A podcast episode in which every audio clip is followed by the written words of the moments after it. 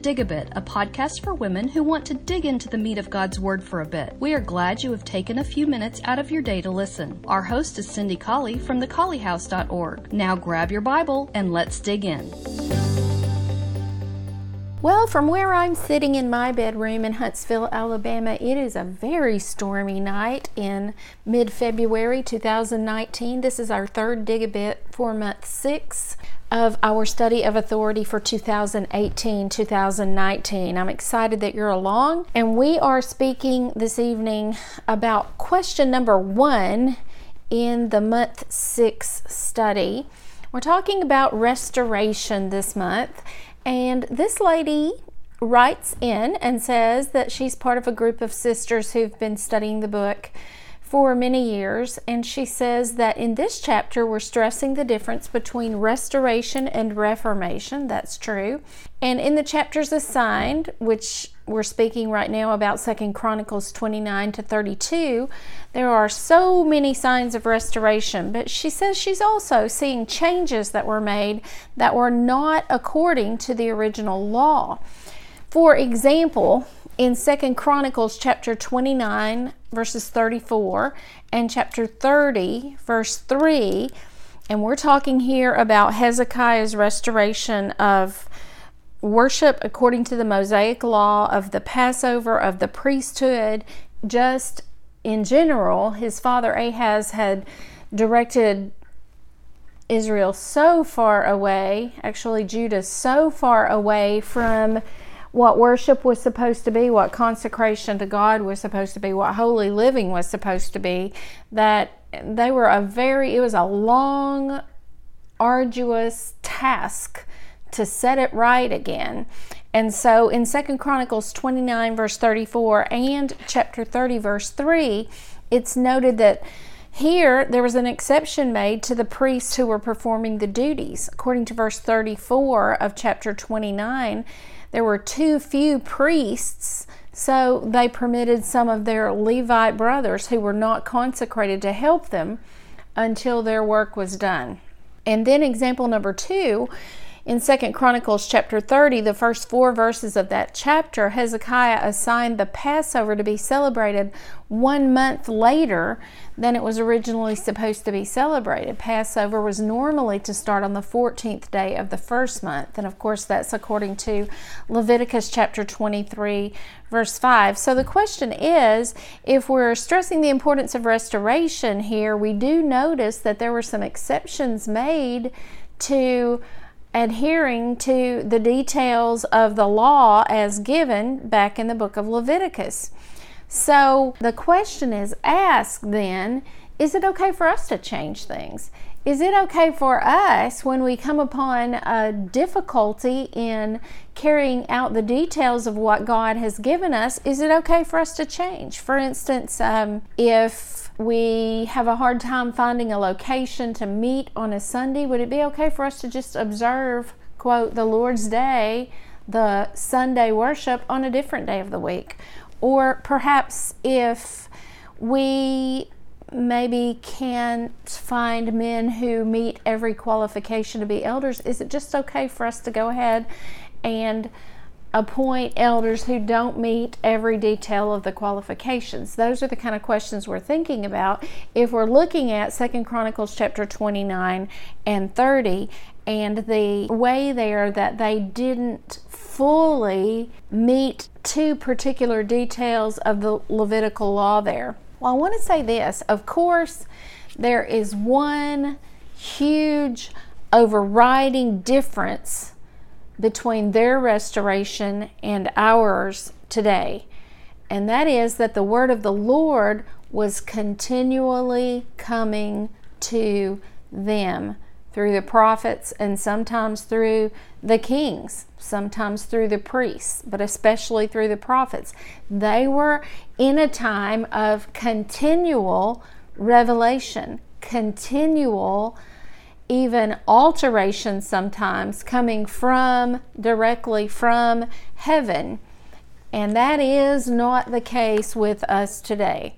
We see some examples in the day of Hezekiah when we know for sure that revelation was continuing at that time. In chapter 30, verses 18 to 20, uh, we read Hezekiah talking to the Lord, and he says, The good Lord pardon everyone that prepares his heart to seek God, the Lord God of his fathers, though he be not cleansed, according to the purification of the sanctuary. And the Lord hearkened to Hezekiah and healed the people. Listen to that. They were not cleansed properly here. Hezekiah makes a plea to the Lord, and the Lord, through divine revelation, agrees. And so he has a continuing voice from the Lord. And of course, the Lord can alter anything he wants to alter. If he's continuing to speak to people, he can't. He is God. And so he can say whatever he wants to say.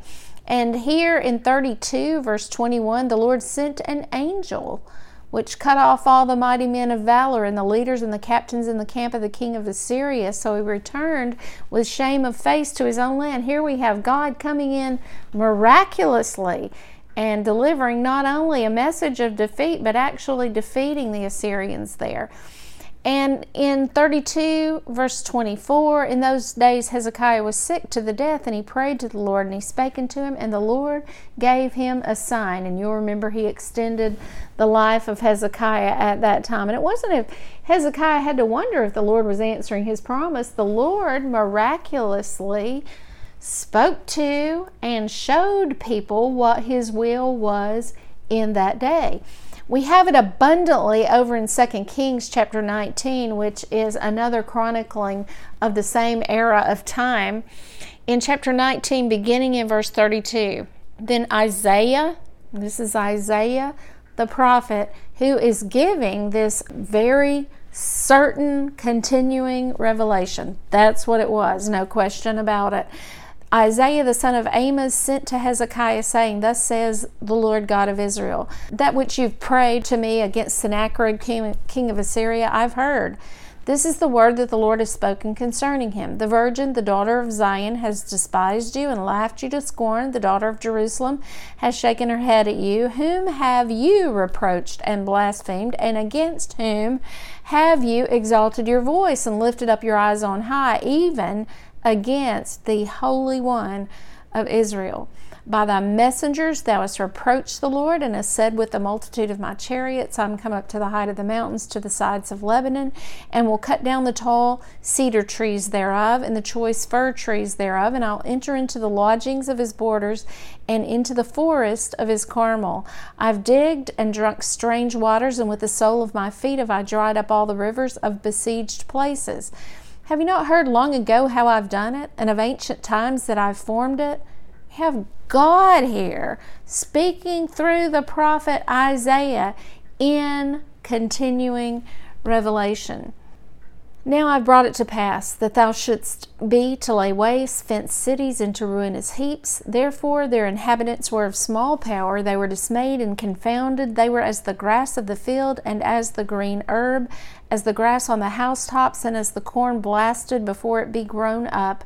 But I know your abode, and your going out and your coming in, and your rage against me. Because your rage against me and your tumult is coming to mine ears, therefore I will put my hook in your nose and my bridle in your lips, and I'll turn you back by the way which you came, and this shall be a sign to you. You shall eat this year such things as grow of themselves, and in the second year that which springs of the same, and in the third year sow ye and reap and plant vineyards and eat the fruits thereof, and the remnant that is escaped of the house of Judah shall yet again take root downward and bear fruit upward, for out of Jerusalem shall go forth a remnant, and they that, that escape out of Mount Zion, the zeal of the Lord of hosts will do this. Therefore, thus says the Lord concerning the king of Assyria He shall not come into this city, nor shoot an arrow there, nor come before it with a shield, nor cast a bank against it. By the way that he came, by the same shall he return, and shall not come into this city, saith the Lord. For I will defend this city to save it for mine own sake and for my servant David's sake. And so it came to pass that night that the angel of the Lord went out and smote in the camp of the Assyrians a hundred fourscore and five thousand. And when they arose early in the morning, behold, they were all dead corpses. It's very important to note as we're looking at Hezekiah's time, the way God communicated his will of restoration was very different than the way he has communicated it to us today. 2 Timothy 3 tells us that we have the verbally inspired, the God breathed Word of God that's profitable to us for doctrine, reproof, for, correction, for instruction in righteousness, that the man of God may be complete, thoroughly furnished to every good work. We have that which was once for all delivered. 1 Corinthians 13, we have that which is perfect and so that which is in part the miraculous, that's all spoken about in 1 Corinthians 13, has been done away. We have the once for all delivered will of God, the permanent testament of our Lord and Savior Jesus Christ. We have the will that goes into effect after someone dies and is never changed, by the way, after someone dies. I am uh, right now the executor of, of a will, of an estate, and I have no right, none whatsoever, to go back and change one jot or tittle of what has been written in that will and signed by, in this case, my father. After someone has died, and Jesus did, and now we have his last will and testament, and that cannot be changed. We do not have continuing revelation today. We have a completed will. So, God's will regarding our restoration of New Testament Christianity is not a continuing revelation. It's not one where God steps in and says, I've decided to do this to the king of Assyria, and I'm going to show you that it is my will by sending an angel. God doesn't step in and change his will for restoration or alter it or give permission or license for us to look at a detail and tweak it in any way because we don't have continuing revelation. Now, would God ever make an allowance or grant forgiveness when we are striving for restoration, doing our best, and somehow we might make mistakes and do better as we learn and as we grow. Well, I think for those who have been baptized for the remission of sins and entered a covenant relationship with God, there are going to be times when we are striving to worship correctly, when we are striving to do His will, and we may make mistakes and we may fall short in some detail. Well, I believe that's what the continual cleansing is about. I don't believe we can remain in any sort of uh, ignorance of the details of God's uh, revelation about the restored church because He's given it to us in clear terms. And so, as we study and grow, we are part of the restored New Testament church. But if we're doing our best, if we are worshiping, studying, growing, doing our best, then he keeps on cleansing us. 1 John chapter 1 verse 7.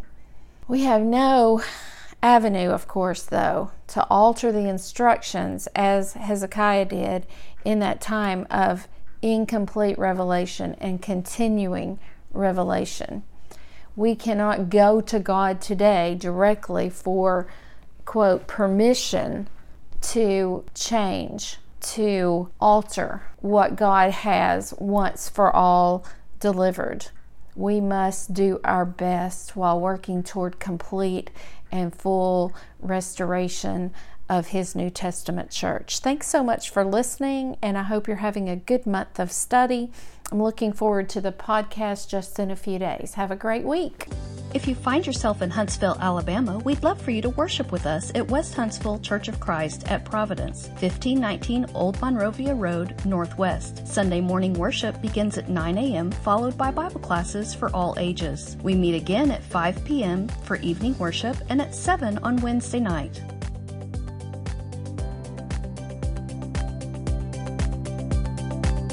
Dig a Bit is a production of Digging Deep in God's Word, a Bible study for women. For more information, visit thecolleyhouse.org.